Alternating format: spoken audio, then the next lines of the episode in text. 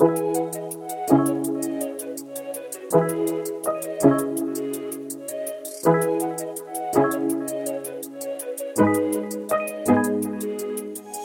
everyone, this is Jason, and welcome to the Bold Moves Only podcast. Today we have Michael Simmons, author of The Pain, a black man's poetic reflections on emotional pain and mental distress.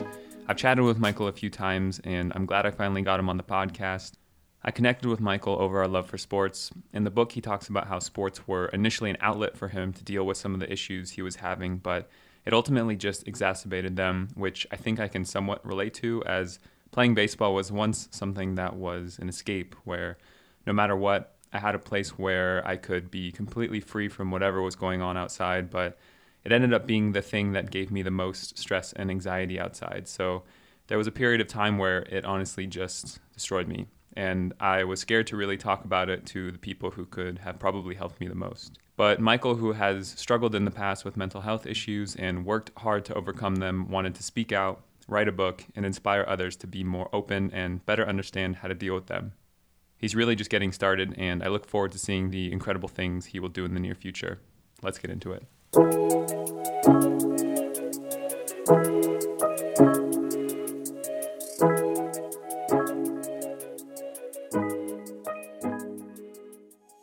Hey, Michael, welcome to the Bold Moves Only podcast.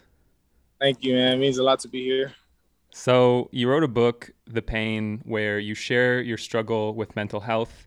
Can you talk a bit about what this book is to you and what made you want to write it in the first place? Um, well, I have been saying like I normally just joke about stuff, and it normally it normally comes true, but I normally just joke like I'm gonna write a book about my life one day. I used to say that all the time, and then like growing up, I there's a lot of like stuff in my life that happened. I was just kind of it was a lot of childhood trauma, not a lot, but like a lot to remember. Like to it still impacts me today and I really was just I write for therapeutic reasons because that's normally how I get stuff out. Because I normally don't really express through words sometimes, depending on the person. So writing is just always a way to express like how I'm feeling at the moment and stuff like that. So I was watching the Breakfast Club interview and it spoke, and Jazmine Sullivan spoke on how she just felt like she wasn't good enough and how she had to change herself for people. And I kind of felt that sort of in a way, and I just started writing about it. And that's when I be that's when I came up with the book, like the pain, we just make it about mental health and stuff. So. And what kind of a response did you get from the people around you after you wrote the book? You like, you, like your friends, your family, strangers who read the book? Uh, a lot of people were just like inspired because they. A lot of people tell me it's like everyday life. It's like it's what normally what a man goes through but you they don't really express it and you just found a way to express it and share it to the world for people who feel like insecure about themselves because a lot of people really related i tried to make it short and just simple but a lot of people really related to it though. And as far as like my friends they were just inspired. A lot of people were saying like that how do i write a book? I want to write a book about something like this. So a lot of people were really inspired and a lot of people like were just like thankful that they had something to go to with how they're feeling that was relatable to them because a lot of men don't really look for things to express themselves like their feelings and emotions and stuff. Yeah.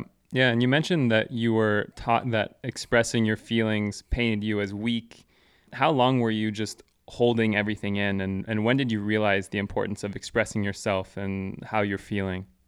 Mm, when I was young, when I was younger, probably like 12, 13, we would we played football and then if you cried during football, it was just like, uh, you're acting like a girl. Like emotions, like as far as showing your emotions other than anger, really, it was like, oh, you're acting like a girl. Like if you're shy, you're acting like a girl. You know what I'm saying? So I had to like trick my mind or like find a way to convince myself that this is normal. This is what people do. Like, and my mom says that a lot. Like this, that's a normal feeling. And my dad kind of understands.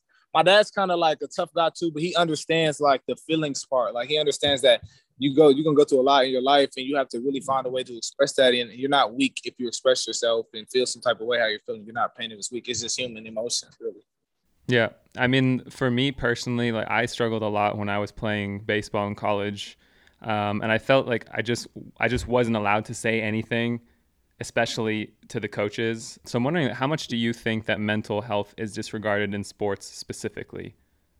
Ooh, um, I think I know, cause I one of my friends, Keon, he's one he's one of my good friends. He's he's a little younger than me. Like he's been through a lot in his life. Like he's been through a lot, like a, a lot that a lot of people can't imagine. And sports is like his only way to escape. So if it's negative environment and his only escape, it's just like, what is he supposed to do? Because he's not really getting an escape at home in his personal life, and he's not finding an escape in basketball. So I feel like people need to take that more serious as far as like when it comes to players, like especially certain people. Certain people can't handle a lot.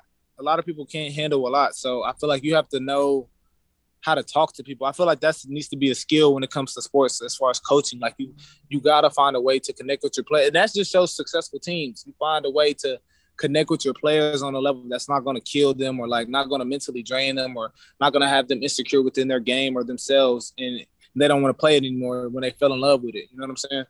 And and you you played basketball but you stopped but you clearly love it because you're still very much involved in it. I'm wondering like, what was that point when you realized this is not good for me and you stepped away?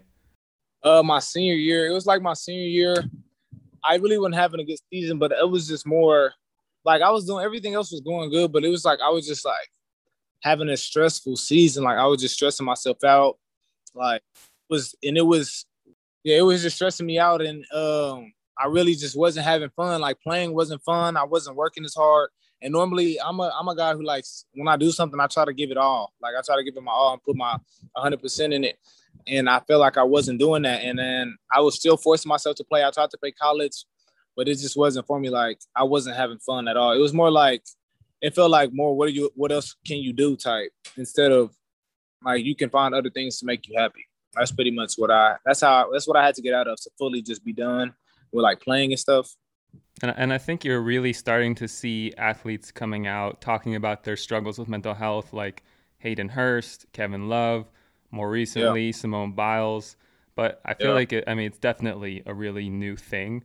Um, and we've talked about athletes get better a bit, something you plan to work on more soon. Maybe you could talk about that. But also, like, what would you say to encourage athletes to seek help and speak up instead of bottling everything up? I would say it's always somebody you have to find certain people even people you might not be close with but who give you great advice who give you like who who are sympathetic and who understand. Like a lot of people i think it's a, a lot of people say it's cliche because they don't really understand like being an athlete is a tough thing. Like i, I don't think like fans like even fans in the nba when they just trash the players and talk bad about the players i don't think they really understand what players go through like you have to make sure you're on your P's and Q's always in college. You have to get you have to make sure you have good grades. You have to make sure you're going to practice and doing all this. So I think I don't know. I feel like just finding somebody to talk to is is the biggest thing. Finding somebody to talk to who who understands and will give you real advice and not just to be feel sorry for you because I feel like that doesn't help. But like really just finding people. Yeah. Also, one thing that I'll never forget, my first semester um, of college, I was playing baseball at Pepperdine University, and mm. it was a, to say the least, a huge struggle. It's not worth going into the whole story, but I'll never forget. Someone went up to the coach and said, "Like, do you do you even have any idea what was going on with him?"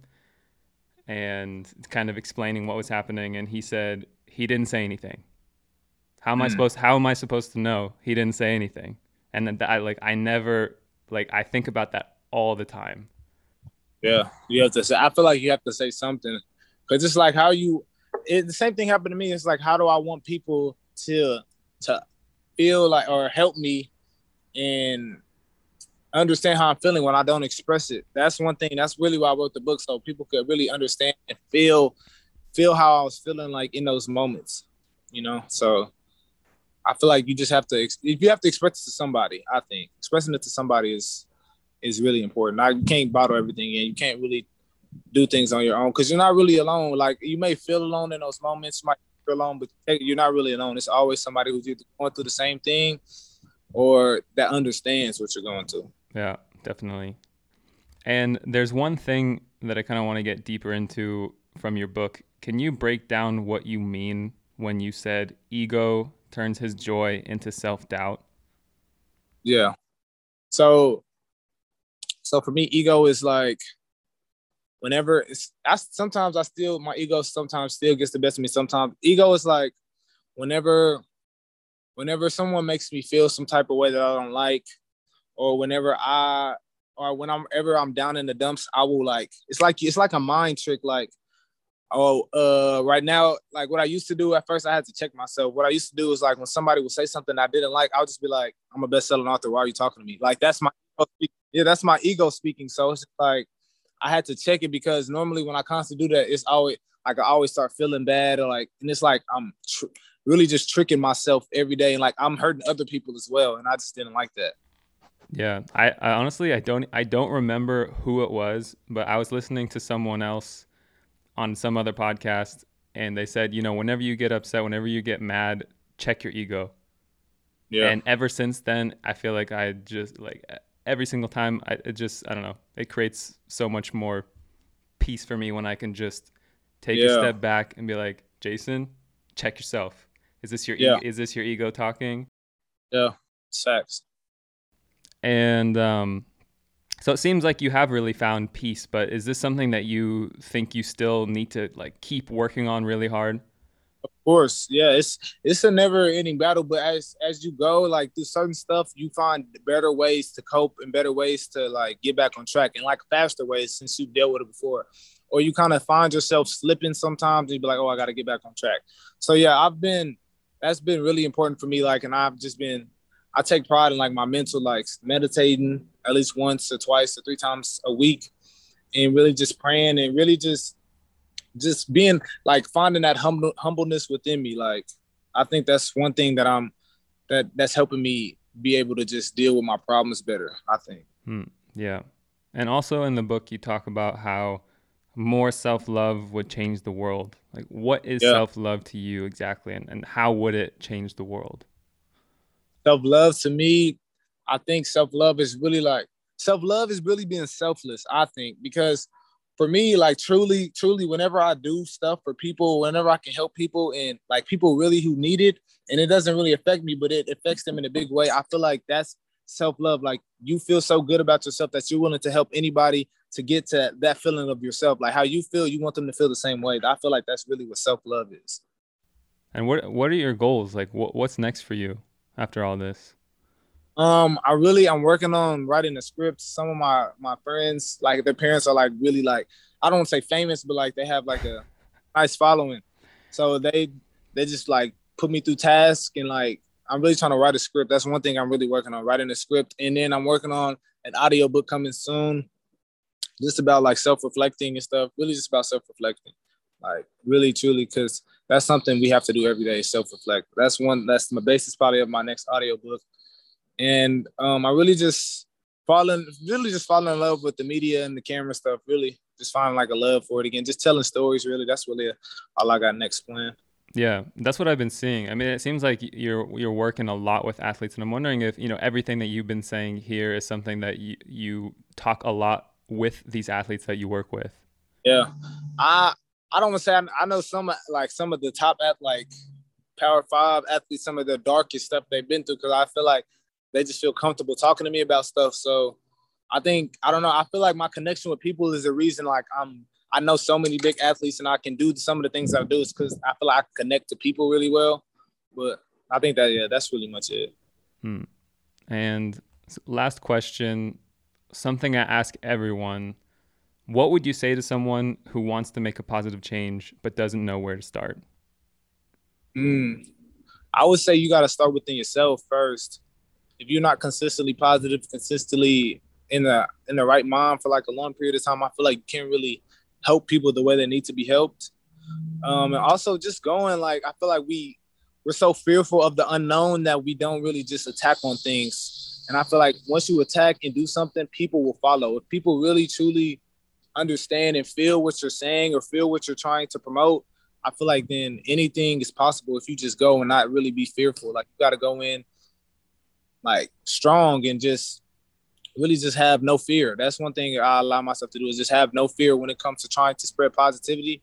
I don't really feel insecure about spreading positivity anymore. Like I just went in and then people attracted to it. So I think that's just going in and finding positivity within yourself consistently. That's what I say. Absolutely. And and I feel like, you know, that's somewhat related to bold moves only and I guess what would what would you say for someone who's trying to start something and it, it, it just takes a ton of time. It takes a really long time and you need to be super patient. Oh, patience is a big thing for me with the whole uh, scouting thing. Like I've I've met a lot of people along the way that have been helping me. So patience for me is what I did for pace, like to show my patience and just to just enjoy what I'm. I try to enjoy what I'm doing now. Like sometimes if I feel like I'm worried too much about my future, I'll close my eyes and just tell myself, enjoy the moment now. Like enjoy this because this will soon be the past that you talk about. You know what I'm saying? So I try to enjoy it.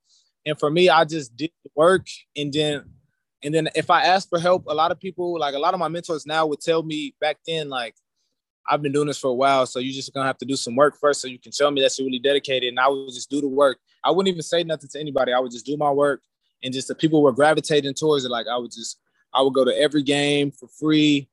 Like sometimes I snuck in games if I didn't have a lot of money in high school. Like I was really dedicated because I had a passion for it. I feel like passion and really just I feel like passion is what's going to lift you up the most, like what's going to help you the most. Just having passion. Yeah, definitely. I mean, for me, sometimes I can be super impatient, but with uh, take take bold moves only, for example, uh, I really love it so much, and it gives me the opportunity to speak with people I never would have spoken to if not for BMO, such as yourself, and that really just helps me to push aside any sort of negativity and just keep working on it. But uh, yeah, I really appreciate you coming on, and thank you so much for joining the Bold Moves Only podcast. Uh, thank for having me, man. It's an honor.